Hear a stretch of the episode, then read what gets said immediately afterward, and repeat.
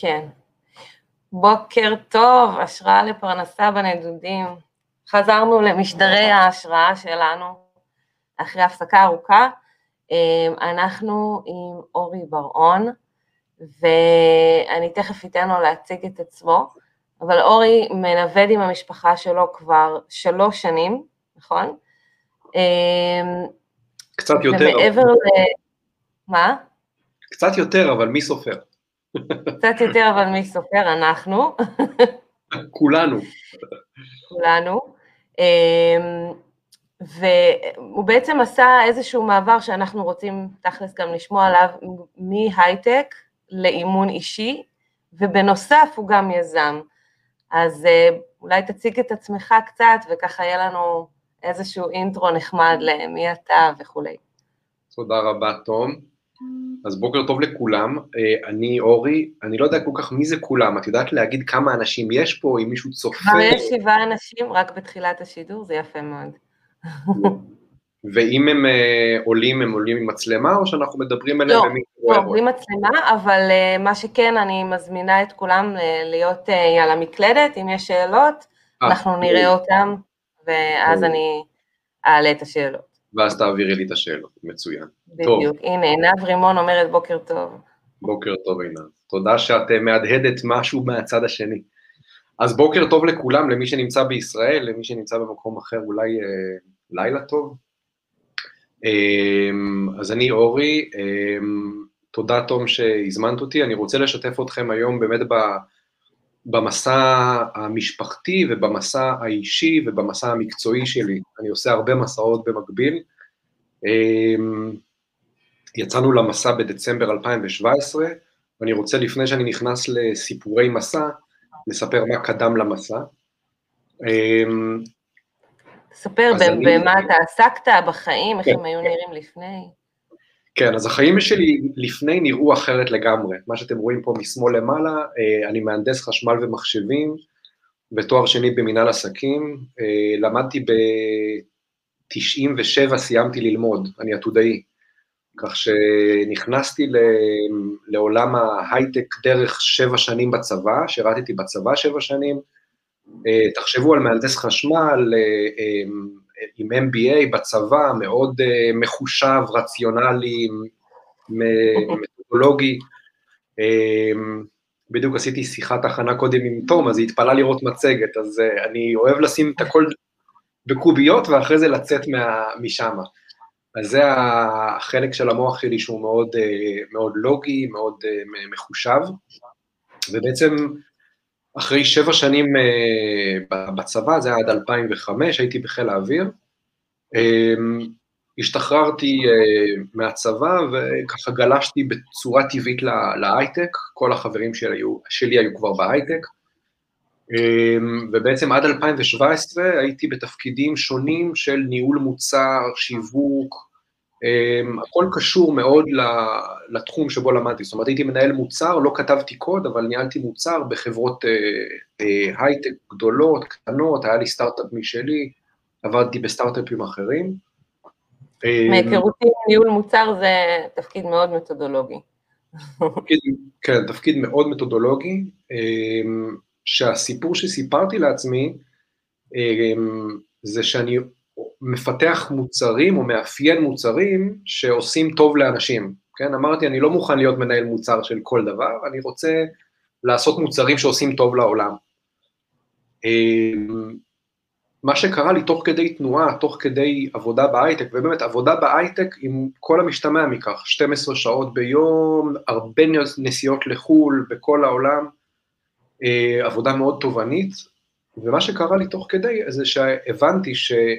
מה שבעצם עושה את ההבדל, אה, מה שיעשה עבורי את ההבדל, זה כל מה שקשור במערכות יחסים, אה, באנשים, בניהול קונפליקטים, בגישור, אה, וזה איזשהו סט של כישורים של לא הייתי פתוח אליהם בתור מהנדס חשמל מתודולוגי ו- ו- ורציונלי. איך הבנת את זה? איך הגיעה אליך הערה שזה מה שאתה צריך? אמ, קודם כל הסתכלתי מסביבי על כמות הממשקים ש, שאני בא איתם במגע, כן? אמ, מנהל מוצר בחברת הייטק, הוא בתקשורת רציפה יומיומית עם ה... אם הוא מנהל אז עם העובדים שלו, המקבילים שלו, ההנהלה, הוא יוצא החוצה, מחוץ לחברה, הוא פוגש שותפים, הוא פוגש אה, לקוחות כמובן, הוא פוגש משקיעים, ו... ולכל אחד יש את, ה... את ה flavor שלו, ולכל אחד צריך לדעת איך להגיע, ו... ולדעת להקשיב, אה, נכון. לא מלהוציא החוצה, ו... ופתאום הגיע... זה כמו ש... אה, מתורגמן, אתה מתרגם לכל אחד את השפה של האחר. אה, אני יותר אוהב את המילה מגשר ממתורגמן, וב-2013, כן. או 2000, לא, סליחה, זה היה ב-2007, אמ, באחת החברות שעבדתי בהרצליה פיתוח, אמ, באו ואמרו, תקשיבו, יש קורס גישור לעובדים, אתם רוצים, תיקחו. אז למדתי גישור, ופתאום התלהבתי, נגמר הקורס, זה היה קורס בסיסי, ואז אמרתי, אני כל כך אוהב את זה, אז בואו נעשה פרקטיקום, סטאז'. אז הלכתי ועשיתי סטאז', ונורא התלהבתי.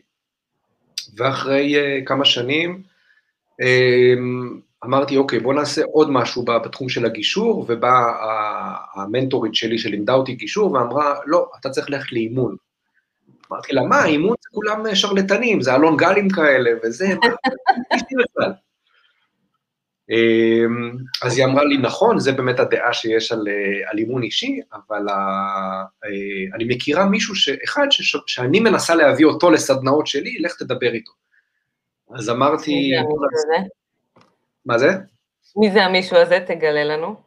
רמי דבורה. רמי דבורה יש לו בית ספר לאימון, ואני אמרתי, במקום, מה שרוב האנשים עושים שהם רוצ, שוקלים ללכת ללמוד אימון אישי, הם הולכים ועושים שופינג בין אה, אלון גל ובין אה, כל מיני מכללות אחרות ובתי ספר, ו- ומשווים בתי ספר שונים לאימון. אני הלכתי על אה, תהליך הפוך, הלכתי אל העומק במקום לרוחב, ופשוט ישבתי עם רמי אה, שעתיים, שלוש פעמים במשך שעתיים, ופשוט עשינו dating. הוא בדק אם אני אוקיי. מתאים לאימון, ואני בדקתי אם הוא מתאים לאמן אותי, או להיות המורה אוקיי. שלי. אמ, וזה סיפור מצחיק, בסוף אמרתי לו כן, אבל אני, זה היה ב-2017, אמרתי לו כן, אבל אני אוטוטו, אמ, יש לי תוכניות לצאת לטיול של איזה שנה, ולכן אני, אני גם לא בטוח שאני רוצה להיות מאמן אישי, אז אני ארשם לשלושה חודשים, זה לימודים של שנה. okay, okay. וזה אפשרות? בכלל? אה, הוא אומר לי, זה לא אפשרי, אבל אנחנו נעשה לך exception. אחרי שלושה חודשים אמרתי לו, אוקיי, בסדר, אני רוצה להמשיך, אבל אני לא, לא אהיה פה בסוף השנה, בדצמבר, אני באוגוסט נוסע לטייל איזה שנה בעולם, ובוא אה, תאפשר לי ללמוד עד אוגוסט. הוא אמר לי, לא, אי אפשר, אבל נעשה לך exception. ואז אני לא אשכח את זה, הוא אמר לי פעם אחת, ישבנו בארומה בכפר סבא, והוא אומר לי, אה, אתה, אתה לא רואה את התמונה. אני אומר לך שאתה תסיים ללמוד אצלי, ואתה תהיה מאמן אישי, ואתה תעבוד בזה. Okay. אוקיי. ואז אמרתי, וואי, כנראה הבן אדם ממש הוזה, כאילו, הוא לא, הוא לא מכיר אותי, איזה, איזה שטות הוא אמר עכשיו, מסתבר שהוא צדק. אז מה עשית, באמת נשארת, דחית את התוכניות? נשארתי והתוכניות נדחו מכל מיני סיבות, לא, גם מהסיבה של הלימודים שלי, אבל גם כי אה, לאשתי יש עסק עצמאי, אה, גם לחוויית אה, משתמש וניהול מוצר, כבר מ-2010, אז היא לא הספיקה לסגור את העסק שלה, ולא הספקנו להתארגן, אז אוגוסט זז לספטמבר, כאילו שהילדים לא ילכו, לא יתחילו שנת לימודים חדשה, תכף אני אספר על הילדים, אה, וספטמבר הפך לנובמבר ולדצמבר, בסוף זה היה דצמבר, ואז כבר סיימתי את כל השנה. בקיצור, הוא צדק בכל מילה שהוא אמר. וראיתי כי טוב, אז אמרתי, טוב, אז בואו נעשה גם פרקטיקום, כמו שעשיתי בגישור. אז באתי למאמן אחר ואמרתי לו, אני רוצה לעשות אה, שנה טיול, וכשאני אחזור אני אעשה פרקטיקום ואני אקים את העסק, והוא אומר לי, מה פתאום, אתה נוסע לשנה לטיול, יהיה לך זמן עם עצמך, זמן לפגוש עולם, זמן לקרוא, זמן לחקור, ללמוד, תרים את העסק משם. ו... וזה מה שעשיתי, תכף אני אראה לכם... וזה עוד טרום קורונה. כן, זה טרום טרום קורונה. מעולה. אז בעצם... ושהוא ראה את ה... הוא, הוא ממש ראה את היתרונות שגלומים בלטייל וכמה חופש ויצירתיות אפשר למצוא במקום הזה, הוא צדק. ובעצם מתוך... אחד הדברים, ש... אחד הדברים שאני גם חווה, שאנשים אה, לאורך... אה, כאילו כל מי שאני מדברת איתו חווה קודם כל אה, ירידה מאוד גדולה בלחץ, לחץ החיים, מרוץ העכברים אה, אה, והצורך לתפקד בקצב גבוה, וכשהלחץ יורד היצירתיות עולה, ואז אה, הרבה דברים נפתחים. נכון מאוד, גם יורד אה, טכנית הרבה לחץ, גם יש הרבה פחות אה, doing, וכשיש פחות doing אז יש יותר מקום ל-being. לגמרי. ופתאום יש יותר מקום להרהר ולהתבונן בעצמך ולחשוב אם מה שאתה, הפרדיגמות או הפאטרנים, התבניות שעבדו כל החיים, האם זה תבניות שאני רוצה להמשיך איתן או לא, ומה באמת מדליק אותי, כאילו שאנחנו במרוץ העכברים, כמו שאת אומרת, תום, אז אין, אין זמן לעצור ולחשוב על תשוקות, כי צריך להספיק. וכשאתה נמצא בקרוון בניו זילנד וכל מה שיש מסביבך זה, זה נוף, אז uh, אפשר לעצור רגע ולחשוב, זה ממש היה האטה לצורך uh, חישוב מסלול מחדש, ממש ממש ככה, כאילו זה, זה לא סיסמה, זה ממש מה שעשינו. זה תהליך מדהים. תגיד כן. לי מתי שתרצה שאני אחזיר את המצגת, אם אתה רוצה לקדם את השקופיות, אז לי. כן, במצגת אנחנו עצרנו איפשהו בהייטק, אז אפשר עכשיו להחזיר ולהראות איך נראים החיים שלי אחרי ההייטק. הנה, אני מחזירה. אמ, מעולה, אז אמ, ככה אנחנו נראים בניו זילנד, ממש בתחילת הטיול, הילדים היו אז בני 4, 10 ו-10, הגדולים הם תאומים, למרות שזה לא כל כך נראה בתמונה. באיזה אה, שנה זה? זה, זה כאילו היעד הראשוני? זה אחרי חודשיים בווייטנאם, תכף אני אראה את כל המפה. אה, היינו חודשיים בווייטנאם ואחרי זה הגענו לניו זילנד, ובעצם יצאנו למסע כאשר הילדים היו בני 4, 10 ו-10, והיום הם 7, 13, 13. מדהים. אז בעצם עשיתי שני, שני אה, שינויים מאוד משמעותיים בחיים. א', עזבתי את ישראל לשנה, עזבתי עם כרטיסים לחזור בדצמבר 18, בסדר? פשוט לא השתמשתי okay. אוקיי. בכרטיסים האלה.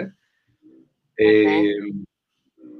אז, אה, אז זה שינוי אחד, וכמובן שינוי תעסוקתי שהחלטתי לשים, וזו החלטה, אני חושב, יותר קשה מאשר לצאת לטיול מבחינתי, אה, לשים את ההייטק מאחורה ולהגיד עכשיו אני מאמן אישי, כי זה לוותר על המון המון המון דברים, זה לוותר על... אה, על השקעה גם המון שהשקעת בלימודים, בהתמחות, בצבירת פזם, כן. זה ויתור מאוד גדול, בהחלט. נכון, זה ויתור על מעמד, זה ויתור... דרך אגב, אני לא רואה את זה בתור, אני לא שרפתי את הגשר, אף פעם, כן? אני אמרתי, כל מה שצברתי זה הנכסים שלי, ואני משת... הולך להשתמש בהם כל החיים קדימה. בוודאי. העניין הוא שאתה עובד, לא ואתה מתר... אתה, אתה, אתה גם מתוגמל, כמו שמתגמלים בהייטק, ויש לך את, ה, את הנוחות ואת הביטחון, זה עבד לי עד 2017, ואחרי, ואחרי 2017 הרגשתי שזה לא מה שמניע אותי, לא הביטחון ולא התגמול הכספי, אלא יותר ההגשמה העצמית שלי, והרגשתי באימון אישי ובגישור, אה, שאני מגשים את עצמי אה, דקה-דקה, זאת אומרת, שעה שאני עובד בתור מאמן או בתור מגשר, אה, אני לא מרגיש את השעה הזאת, אני נהנה מהשעה הזאת, מבחינתי זה לא שעת עבודה. זה, דרך אגב, אתה מתאר שני תהליכים במקביל שהם כמעט uh, מתמזגים uh, לרוב האנשים שיוצאים לנוודות, באיזשהו שלב הם מתמזגים. זה, זה מהפכה, מהפכה פנימית. כן. Uh, וזה מדהים שזה קורה, כאילו לא צריך לחכות ל... לא יודעת מה, לפנסיה בשביל לעשות את זה, אפשר לעשות את זה כבר עכשיו, וזה בעצם הנוודות הדיגיטלית של העידן הזה. אנשים שרוצים לחיות עכשיו את החיים שהם רוצים לחיות, לא מתישהו. נכון, נכון. זה, מה שאת אומרת זה, זה, זה מאוד נכון, זה שינוי תודעתי.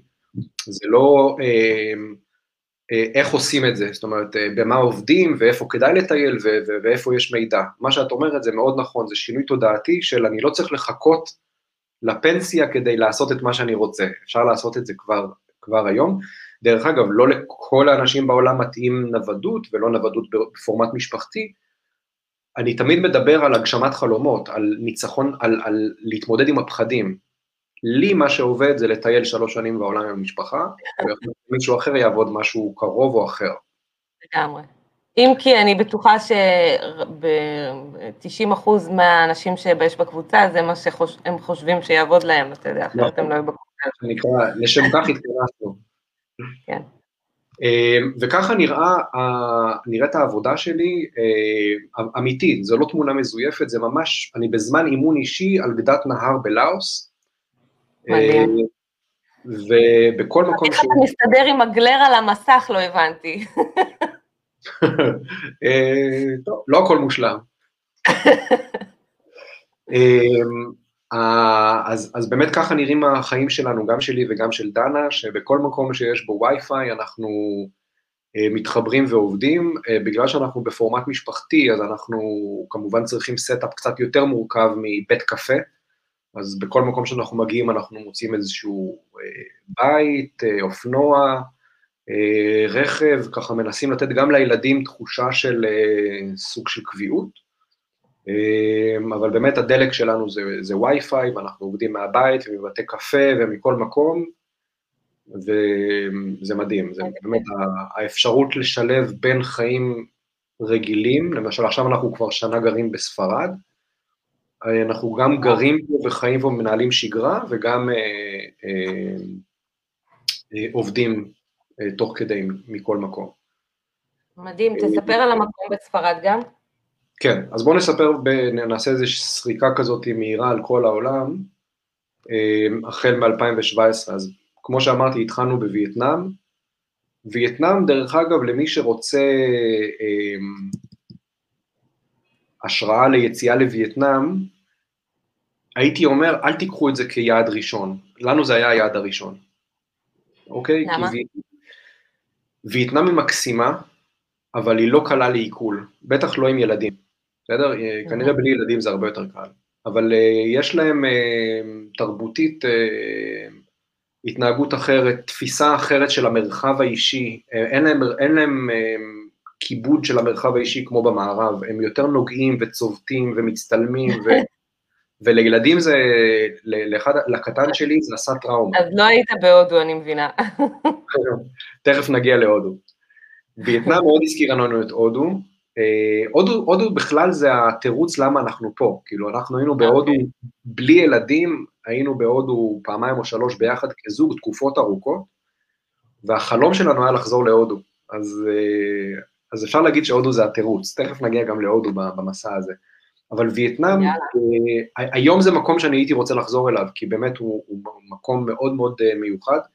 לנו כמשפחה היה באמת מאתגר, אני זוכר שניסינו לחצות את הכביש בהנוי, והיה לנו חרדה, לכולנו, זה, זה באמת קשה.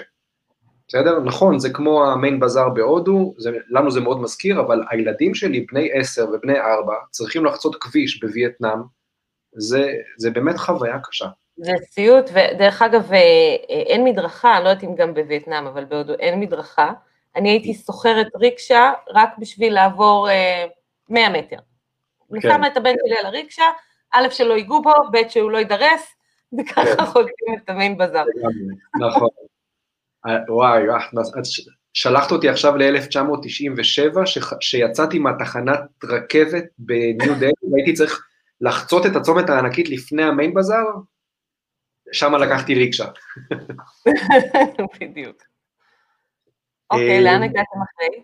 אוקיי, וייטנאם היינו uh, חודשיים, אחרי זה נסענו לניו זילנד, uh, התוכנית הייתה לקחת שם קרוון לחודשיים, ולטייל באי הצפוני, uh, באי הדרומי ואחר כך באי הצפוני. Uh, אחרי חודש וחצי מצא, זה הקרוון שלנו שם בתמונה, קשה לראות, uh, אחרי חודש וחצי מצאנו את עצמנו בנקודה הכי דרומית בניו זילנד, שיש לנו שבועיים להחזיר את הקרוון, אמרנו, אין סיכוי, המקום הכי יפה בעולם, באמת, ניו זילנד, לפחות פעם אחת בחיים כל אחד חייב לבקר. Uh, התקשרנו לחברת השכרה, אמרנו להם קרה מה שקרה, לא, לא עמדנו בלוחות זמנים שלנו, קנינו עוד חודש, היינו שם 89 יום, הוויזה בניו זילנד זה 90 יום. וואו. עד הטיפה האחרונה, שלושה חודשים בתוך קרוון, אה, כיף גדול במידה ועושים את זה נכון, כן? זאת אומרת... אה, זהו, יש בזה, במיוחד עם משפחה. כן, יש פה מחיר של פרטיות כמובן, ו...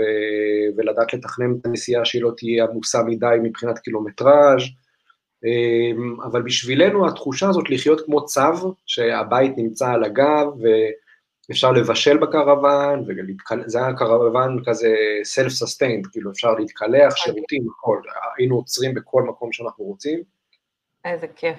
אחת החוויות המדהימות. מה, מה, כאילו בחודשיים האלה גם עבדת? כאילו המשכת לעבוד או שזה היה כן. בלתי אפשרי? עשיתי, כן, עשיתי אימונים אישיים, אפילו היה לי לקוח בניו יורק, זאת אומרת, היה הבדלי שעות של 16 שעות, אה, בין ניו זילנד לבין אה, ניו יורק, ו, וגם אה, דן, דנה פחות עבדה, היא החליטה שהיא רוצה לקחת את החודשים הראשונים כחופש, אבל הייתי בעיקר עסוק בהקמה של העסק, ב, ביצירת תכנים, ב, ב, להשמיע את הקול שלי ברשת, לבנות אתר אינטרנט ולאמן את הלקוחות שכבר היו לי. אז, אז כאילו לוגיסטית היה לך, מה, וי-פיי סלולרי? איך, איך עשית את זה? אה, התחברנו מנקודות וי-פיי של ה... בעיקר של ה guest house ים, שהיינו, לא mm. guest house ים, camp site, היינו מתחברים ל camp site, ואז מתחברים אה. לווי-פיי ומשם עובדים. הבנתי, אוקיי. כן. אה, אז כאילו, לא ישנים סתם אללה בבאללה באמצע הדרך, אלא מתחברים ל camp site. אמ, לא, גם וגם, גם וגם. היינו לפעמים עוצרים סתם באיזשהו מקום. בניו זילנד מאוד מאוד מקפידים על, ה...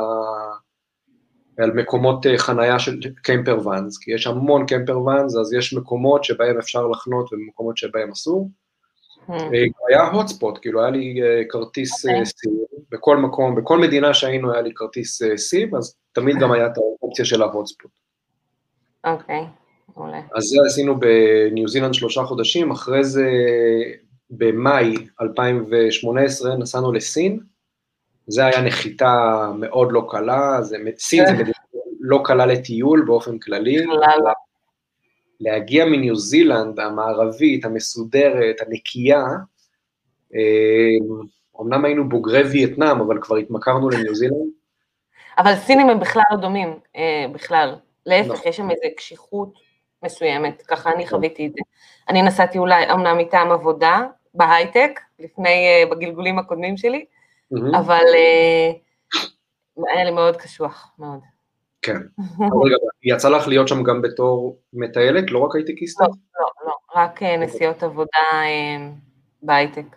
אז uh, אני הייתי בתור uh, מנהל מוצר, עבדתי בסנדיסק. סנדיסק עשו את הזיכרונות של כל הטלפונים והטאבלטים בעולם, כמובן בסין, הרבה, אז הייתי בסין, קוריאה וטיוואן ויפן עשרות פעמים. והפעם הזאת שהגעתי לסין, זה היה נראה אחרת לגמרי. פתאום באתי, אף אחד לא מחכה לי בנמל תעופה, אף אחד לא מבין לך, אתה עם ה-Airbnb ועם המפה, ששום דבר גם לא עובד בסין, אתם יודעים, בסין הכל אה, מה שנקרא, שנגחאי לא מחכה לי. לא מחכה בכלל, אף אחד לא מחכה. אמ, היינו שם כמעט חודשיים. אמ, לא יודע, אני אמביוולנטי. מי שמחפש אתגרים אה, ממש אה, גדולים, אז שילך לסין. יש שם קושי שפתי, תרבותי, עם משפחה מאוד מאתגר לטייל שם. איך אה, התנהלתם בתחבורה ציבורית בעיקרון בסין? כן, כן, אי אפשר, אי אפשר לנהוג שם, רק בתחבורה ציבורית. אמ, אני לא יודע אם אתם מכירים, אבל ממשלת סין אה, סוגרת אה, לשימוש את כל השירותים שאנחנו משתמשים במערב, אין שם פייסבוק, אין שם גוגל, אין שם נכון. אה, אובר, אין שם וואטסאפ, אין, אין כלום, הכל זה אפליקציות מקומיות. זה אפליקציות, כל האפליקציות. ואז איך אתה מתקשר לצורך העניין עם מתאמנים? אמ, אפשר, כאילו, את יודעת, אימיילים אה, עובדים, אה, זום, הייתי עושה זום, זום עובד. אוקיי. אמ, אבל אה, האפליקציות שאנחנו רגילים, נניח, להסתדר, עזבי מתאמנים, להזמין מונית. אמ, אני לא זוכר אם, לא, אובר לא, אני חושב שלא עובד, גם אם עובד, אף אחד לא נמצא שם, כן? גם אם אובר עובד פיזית, פונקציונלית, הוא עובד, כן, אף אחד כן, לא... כן, כן, אין נהגים שנרשמו לזה. כולם נמצאים, כל הסינים עובדים עם אפליקציית מוניות סינית. וכדי לעשות צ'אט נניח, אין וואטסאפ, כאילו כולם משתמשים בוויצ'אט, וויצ'אט זה גם הארנק הדיגיטלי שלהם, וזה גם ה... הם, הכל, הם עושים בוויצ'אט, זה גם הרשת כן, החברתית. כן, עולם אחר בקיצור. כאילו נכנסת לבועה ממש, אחרת. ממש ממש בועה, הדרך לצאת החוצה, אם את רוצה להתחבר לשירותים כמו, נניח אמרת, איך אני מתקשר עם הלקוחות, אז הדרך היחידה לעשות את זה באמת, זה עם VPN. Mm. בסדר? עכשיו, יש מלחמה, שתבינו, יש מלחמה בין אה, חברות שמייצרות VPN לבין ממשלת סין. ממשלת סין רודפת אחריהם ומפילה אותם, היא ממש עושה להם האקינג ומפילה אותם. אז לפני שאת נכנסת לסין, את חייבת להתקין כמה אפליקציות VPN, כי אם אחת נופלת, נפלת מהעץ, את לא יכולה לעשות שום דבר, את לא יכולה להתחבר לשום דבר, את חייבת VPN אחר כדי להמשיך לחיות, לדבר עם העולם החיצוני. וואו, זה נשמע ממש קשה, וגם, אה, אתה יודע, מה שאנחנו יודעים על סין, שהם אה, באופן כללי אה, חודרים יחסית לרשות הפרט, מצלמים, מדרגים את האזרחים וכולי וכולי. נכון. כאילו זה הכל חלק מאותו וייב כללי, נראה לי. נכון, וגם זה מאוד מעניין לראות את זה בעיניים. זאת אומרת, מה שאת אומרת, זה, זה ידוע שהם חודרים לפרטיות, אבל אם את נמצאת בצומת אה, בעיר בסין, צומת גדולה, את מסתכלת, הכל מלא מצלמות, הכל מלא וואו. מצלמות, ואם את עוברת ליד um, כזה בודקה של משטרה, הוא, הוא מבוטן ומשוריין, ואת אפילו לא חושבת להיכנס, כאילו זה לא איזה בודקה, זה חתיכת מוצב. אה, זה ממש, הכל שם שונה, באמת, הכל שם שונה. למשל, התמונה הזאת שאתם רואים פה, כל התמונות שאתם רואים במצגת, אני חושב שמאה אחוז זה תמונות שאני צילמתי, אז מה שאתם רואים פה, אישה בוורוד שסוחבת סלים, אם אתם מצליחים לראות, זה באמת מה שראיתי מול העיניים, זה לא תמונה מאיזה שאטרסטוק. הם, הם לא, חיים... לא רואים. לא רואים, תאמינו לי. הם חיים בממד אחר. לא רואים, אבל ממש בקטנה. מי שלא רואה אה, יכול להגדיל את המסך, ואז אה, יראה יותר טוב. כאילו, את המסך של הוידאו, אה, דרך הפייסבוק. אז זה היה... אוקיי. שתיים. תודה על ההצהרת מסע.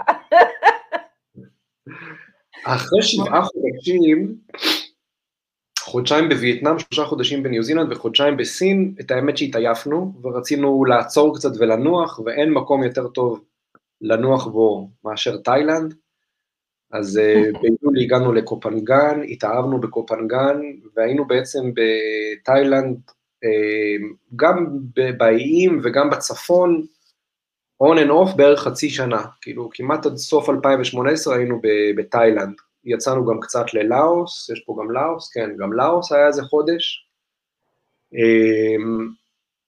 ותאילנד נראה שזה הקונסנזוס למנוחה, לגוף, לנפש, קצת כן. קוקוסים וים ושקיעות ו... אה, אה, נכון, אבל לא רק, לא רק, אני חושב שזה, כן. מה שאת אומרת זה נכון, זה מקום באמת מושלם להירגע בו, אבל גם האינטרנט שם הוא מאוד מהיר, אז אם את רוצה לעבוד, אז את יכולה בקלות לעבוד מתאילנד, אמ, וגם אה, חוץ מלנוח אפשר לעשות שם עבודה אה, רוחנית, אם את בוחרת, כן? יש שם, אה, אם את מוצאת את המקומות הנכונים ואת האנשים הנכונים, אז תאילנד יכולה לספק לך גם מזון רוחני וגם מקום לנוח וגם מקום לעבוד, והכל פשוט, טעים, קל, זול, וכיף, כאילו זה באמת גן עדן.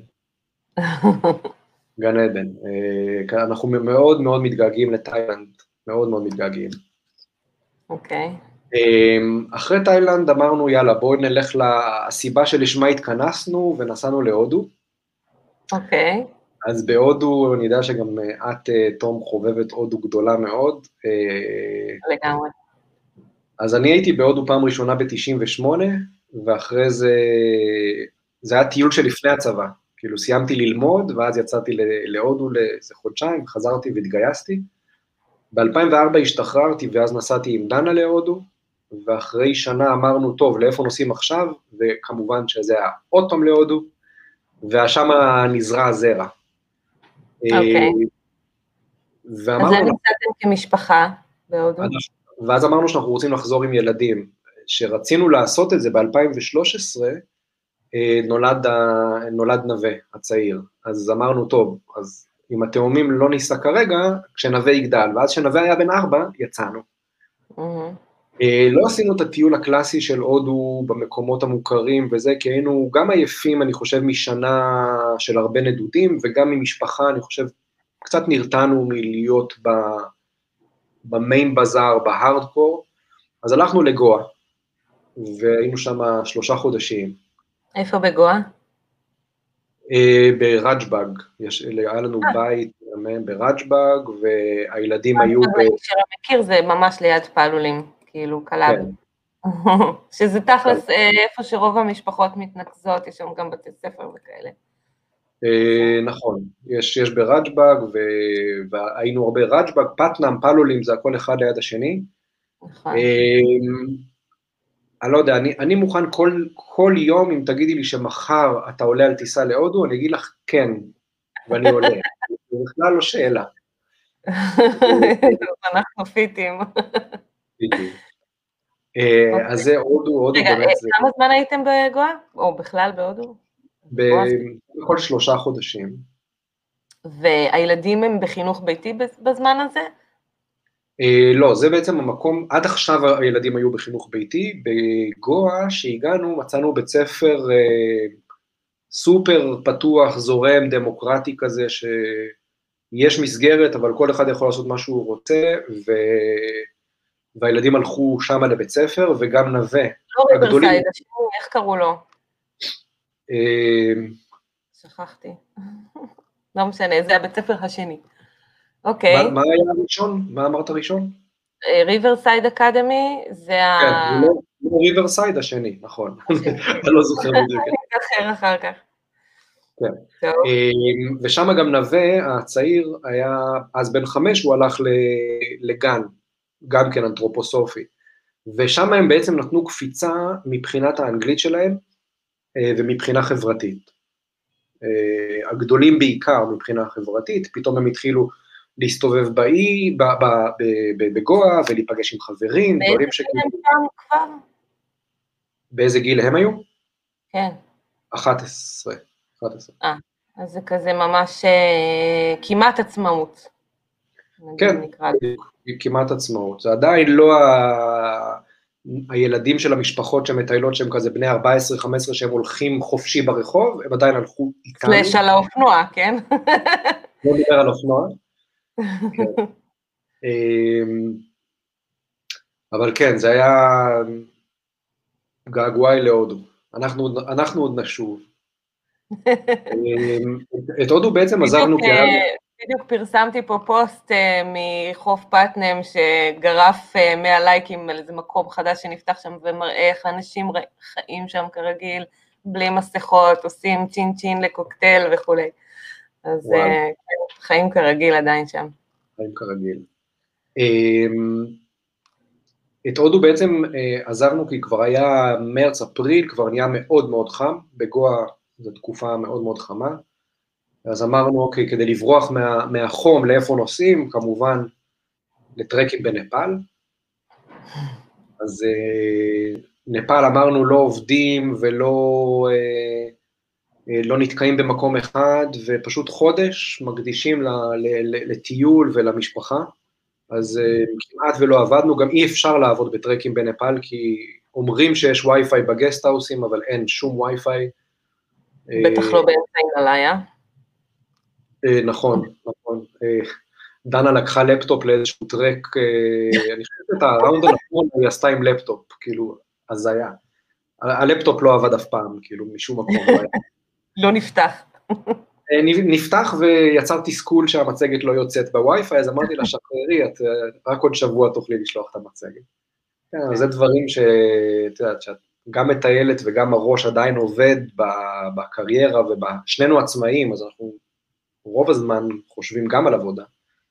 זה לא תמיד מתאפשר. זהו, זה מעניין, אתם מאזנים אחד את השני, שנגיד... כמו שאתה אומר לה, פתאום שחררי, ופתאום אתה נתקע על משהו איזה... אני זוכרת, נגיד, סצנה שאני באיזה, אמנם בארץ, אבל באיזה מבצר יפהפה מול השקיעה, אני מנסה איזה דחוף לשלוח איזה מייל עם איזה לפטופ, וזה כזה סיטואציות אבסורדיות, שאתה כאילו, אתה לא פה, מול הרגע, מול הנוף המטורף הזה שנמצא, אלה החיים עכשיו, מה, מה כל הלחץ, כאילו, אז נכון. כאילו, מעניין האתגר הזה של לשלב בין שני הדברים האלה. לגמרי. לגמרי. אז כן, אז אנחנו uh, מאזנים אחד את השני ועוזרים אחד לשני לזכור איפה אנחנו נמצאים. אבל זה גם נעשה בהרבה רגישות, את יודעת, כי אם אני אגיד לה, למה את לא, אני לא יכול להגיד לה, למה את לא מסתכלת החוצה ואת אה, פה כרגע באימייל, כי לפעמים גם אני שמה, לא כי אנחנו uh, מאבדים מה חשוב, כי יש לנו עוד אחריות חוץ מלהיות uh, כן. uh, כאן ועכשיו. Um, הסיפור uh, בנפאל זה שבאחד הטרקים um, ישבנו בלילה אחרי יום הליכה קשה ואמרנו, טוב, בואו נתכנן מה עושים אחרי נפאל, והתחלנו לפתוח את המפה ואת הקבוצות בפייסבוק ולחפש את היעד הבא מבחינת מזג אוויר ועלויות ומרחקים והכל, ובסוף הסתכלנו אחד לשני ואמרנו איפה הלב רוצה לחזור, לא איפה הפייסבוק אומר שאפשר, איפה הלב. ושנינו הסתכלנו אחד לשני ואמרנו זה קופנגן, אז חזרנו yeah. כן. לקופנגן. אז חזרנו לקופנגן לעוד איזה חודשיים שלושה, אמ, ושם בעצם היינו עד... אנחנו פה, אתם, זה פזם פה של שלוש שנים, אנחנו לא נכסה את זה ב-40 דקות, 50 דקות שיש לנו. אני רוצה, אבל כן, אה, אם יש לך איזה משפט כזה שאתה יכול להגיד על, ה, על השילוב בין עבודה לנדודים, לאנשים שרוצים לעשות את זה. יש לך איזשהו ככה איזה insight uh, מעניין. כן. אמ, ה insight שלי זה שיש יש כמה, אחד זה שזה תהליך, אוקיי? זה לא שאנחנו לוקחים את עצמנו ביום אחד, ועוברים מישראל לעולם הגדול וממש... ומצליחים להתפרנס, כן? זה, אנחנו צריכים לבנות את זה, זה תהליך, זה לוקח זמן. אמ, אני עשיתי תהליך כפול, כי גם התנתקתי מההייטק הנעים והמלטף והמסודר, להיות עצמאי שאף אחד לא מכיר אותו. זאת אומרת, פעם הייתי מוציא כרטיס ביקור, אני עובד של החברה הזאתי, והשיחה המשיכה משם. פה אמר, אני צריך בכלל להגדיר את עצמי מחדש ולשווק את עצמי כבן אדם פרטי. כעסק קטן מחדש, אז זה תהליך שלוקח זמן, זה אומר שזה דורש סבלנות, שאף אחד לא יצפה שהוא מתחיל לנווד ופתאום גם הנוודות וגם העבודה וגם החיים האישיים, הכל בהרמוניה, בסדר? זה לוקח זמן להכניס את הדברים להרמוניה ולהרים את עצמך כ, כעסק מתפרנס. Uh, הדבר השני שהוא קשור לתהליך, זה העליות והירידות. בכל תהליך, בכל מסע, יש עליות וירידות. ואני באמת מאמין שאני מקצר למי שמקשיב, אני, אני עושה לכם קיצור דרך פה. כי אני, אני חוויתי עליות וירידות, כמו כולם. ומה שקורה בירידות, אנחנו uh, מתחילים לספר לעצמנו סיפורים. אולי אני לא טוב מספיק, אולי אני לא בחרתי את המקצוע הנכון, אולי זה היה טעות, ואני אמרתי לעצמי את הדברים האלה. אולי זה היה טעות לעזוב את ההייטק, אולי אני אחזור להייטק, אולי אני אעשה איזה product management כזה בקטנה כדי... Uh, היה שם פחד, פחד שהדבר הזה שאני עושה, הדבר, החלום החדש שלי לא יצליח. זאת אומרת, לחזור ל product management זה היה בריחה. צריך לזכור שהעליות והירידות זה חלק מהמסע. גם בירידה וגם בעלייה. אני רוצה להגיד עוד שנייה משפט, כשאנחנו למטה, אנחנו מספרים לעצמנו סיפורים של אולי זה לא נכון ואולי אני לא טוב מספיק, וכשאני למעלה, שפתאום יש לקוחות ופתאום העסק מתחיל לעבוד, אז אנחנו יכולים לקבל כמו גבהים כזה, כמו שהם מטפסים הימאליה, אתה לא, אתה לא, אתה, אתה חושב שהכל טוב והכל אופורי וזה, לא, בואו equanimity, לא לעוף למעלה לעננים ולא לרדת למטה למעמקים כשדברים מצליחים או לא מצליחים. לקבל את הדברים כחלק, בצורה טבעית, כחלק מהמסע. ו... הכי חשוב, התמדה, התמדה, התמדה. זאת אומרת, גם זה... כשאתה למעלה והכל מצליח, לקחת בחשבון שהולכת להיות עוד עבודה אה, ועוד ירידות וכולי. כן, כן, נכון. כן. אנחנו יודעים, אנחנו יודעים שאנחנו למעלה. אז זה אנחנו... לוקח אותי, כאילו, אתה מדבר על... רגע, אנחנו, אה, יש לנו קצת דיליי. אה, אז, אבל זה לוקח אותי, האמירה הזאת היא לוקח אותי, אנחנו גם, רצ... כשדיברנו בשיחה המקדימה, סיפרת לי, רגע, לפני שאני מתקדמת לנושא הבא, עינב שואלת איך הילדים חווים את המסע, אני חושבת שזה גם זווית מאוד חשובה לדבר עליה. אז אה, ת, ת, ת, ת, אם תוכל להתייחס לזה, ואז אני אדבר גם על הדבר הבא שאתה בעצם עושה. בסדר גמור. תראה, הילדים, אה,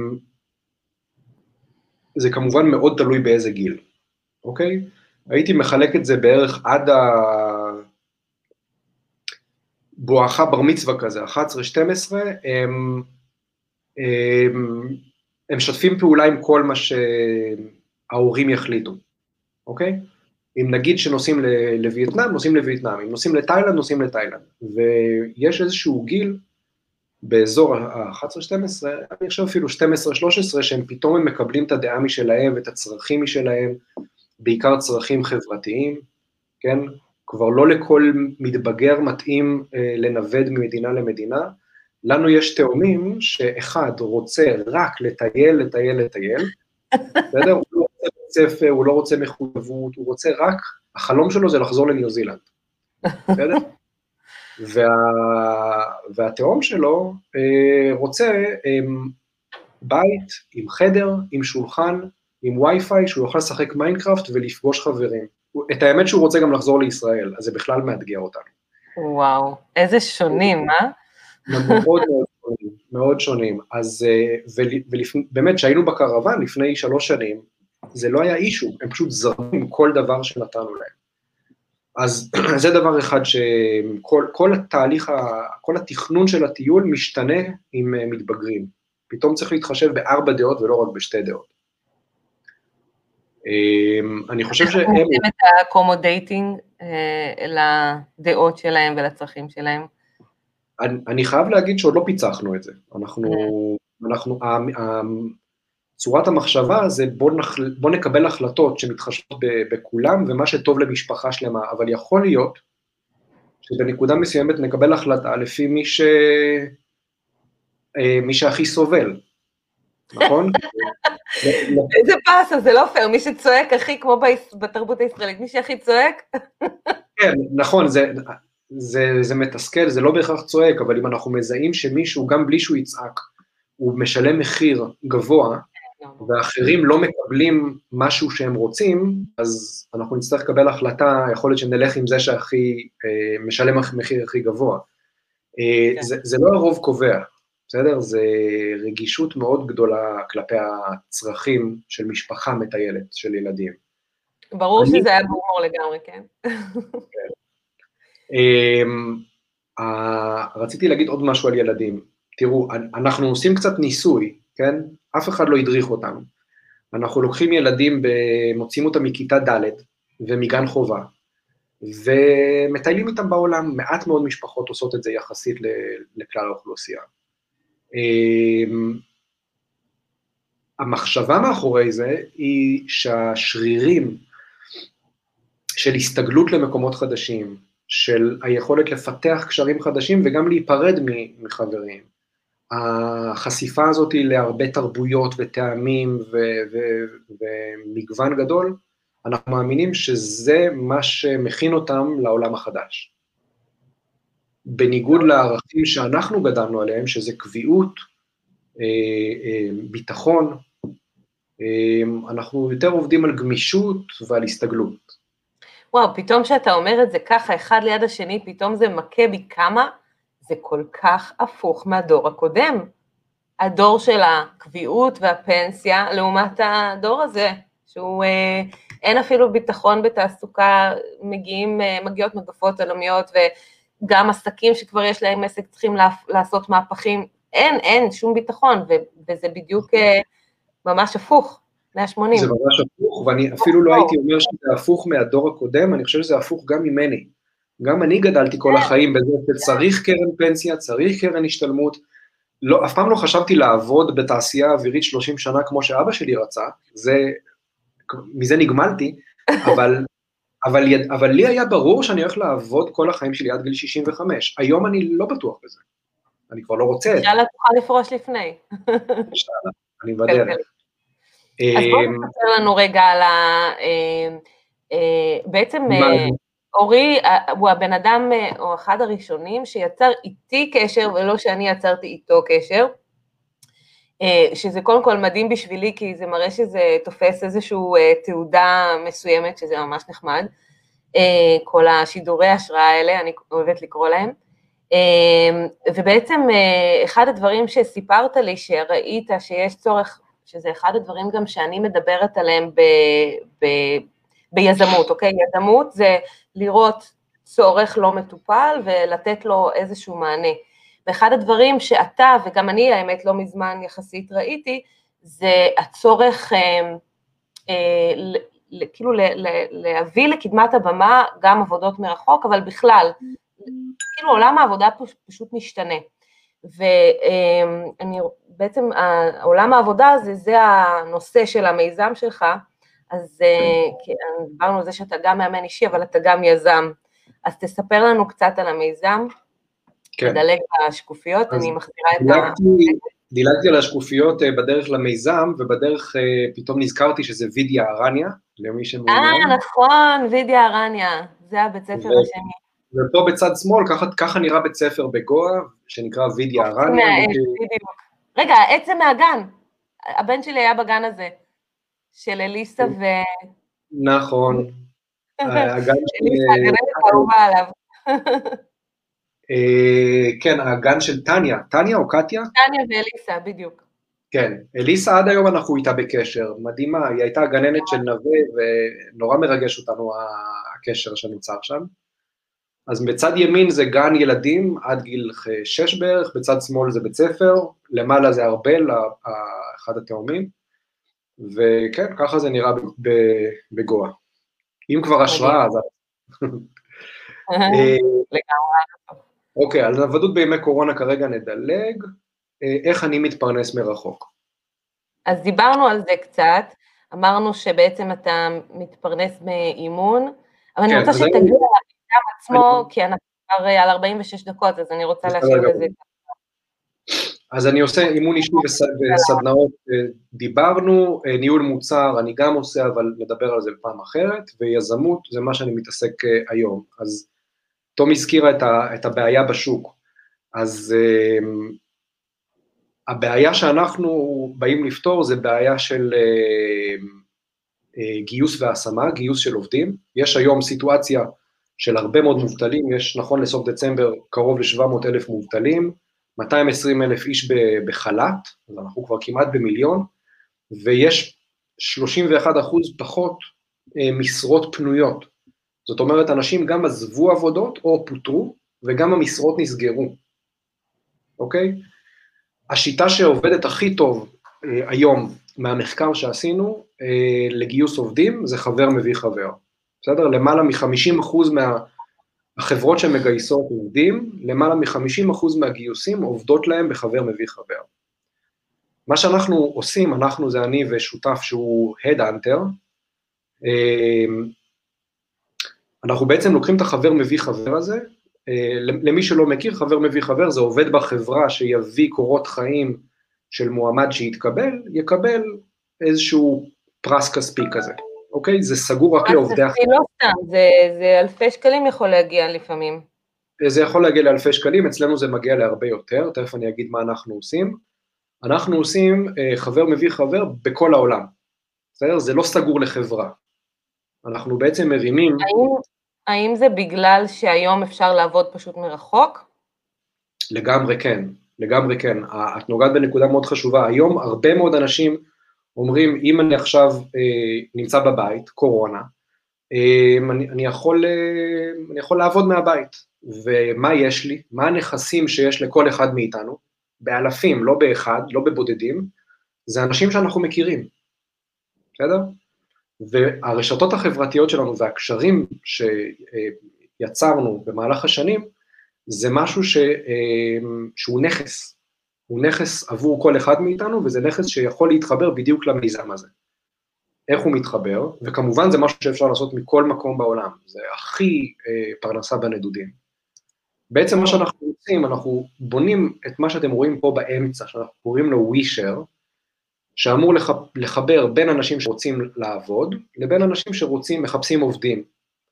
ובעצם מה שאתם רואים פה באמצע זה רשת של. אה, זה אנשים... אני רוצה כמו... לשאול אותך שאלה, ש... סליחה ששאלתי אותך גם בשיחה שלנו לפני, כאילו על פניו יש פחות, אה, פחות משרות, אז אמורים להיות הרבה יותר קופצים על כל משרה, מה כן. לעזאזל הבעיה בלמצוא עובדים? נכון, זו גם שאלה שאני שאלתי לפני שקפצתי למים האלה, וההסבר הוא כזה, אמ, עד היום, עד לפני הקורונה, אה, או בוא נגיד תמיד כשחברה מגייס, רוצה לגייס עובדים, היא רוצה לגייס או אנשים שאין להם עבודה, או אנשים שכבר עובדים ורוצים לשפר את התנאים שלהם, או לעשות שינוי ולעבור לעבוד אצלם.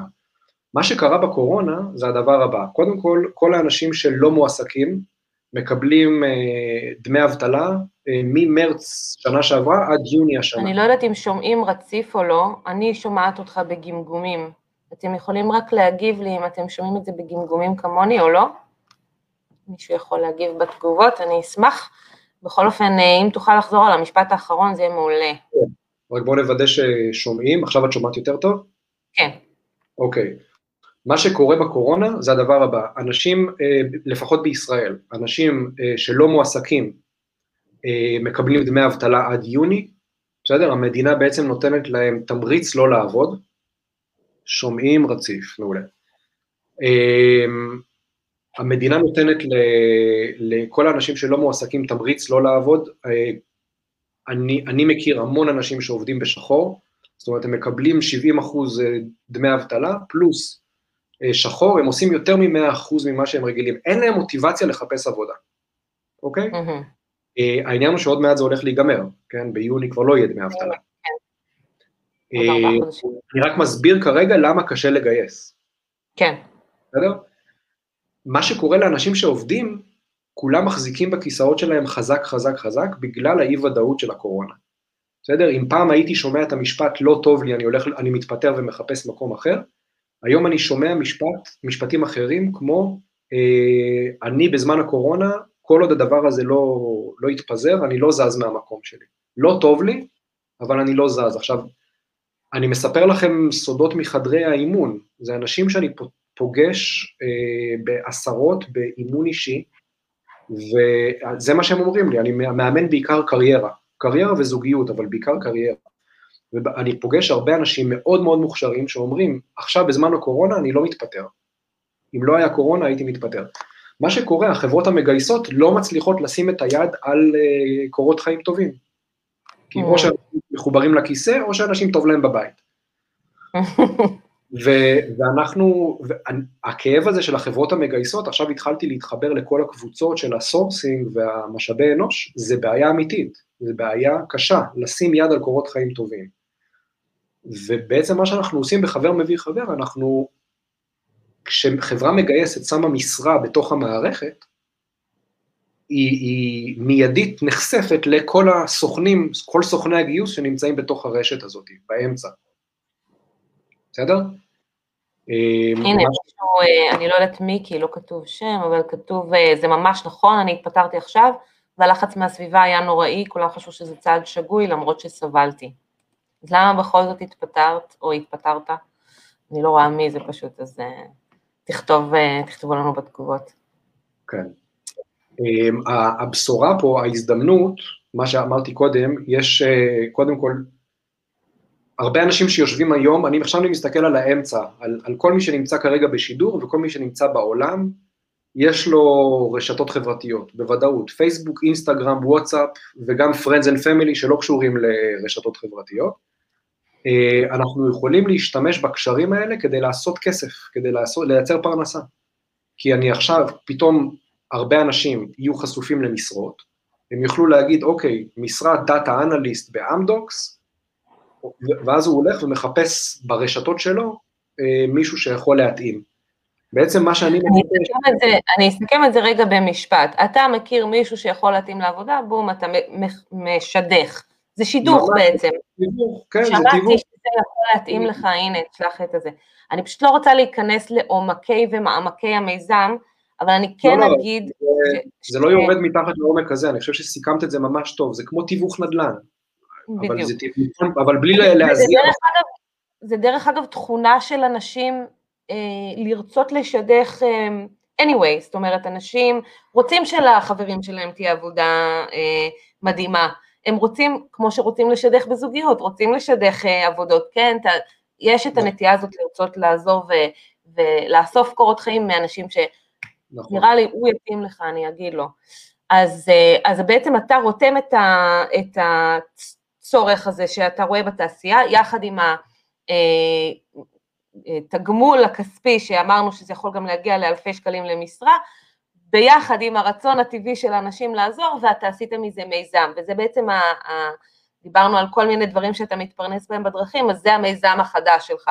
עכשיו, למה, למה אפשרתי, בדרך כלל? זה כאילו, זה הרבה חשיפה למיזם שהוא כאילו לא קשור לשיחה מצד אחד, מצד שני הוא מאוד קשור לנושא של הקבוצה, שזה פרנסה בנדודים, יכול להיות שחלק מכם יהיו עצמאים ויזמים, אבל יכול להיות גם חלק שירצו למצוא משרה מרחוק.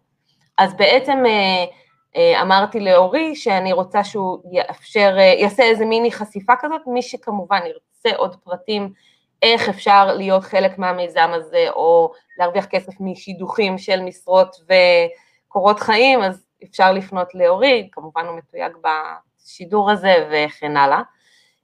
ואם יש לך איזה לינק לשים, אז מעולה. כן. אורי, אני רוצה שניפרד באיזשהו, אה, כבר דיברנו קודם על איזשהו אה, משפט השראה שככה נתת לנו, שזה היה מעולה.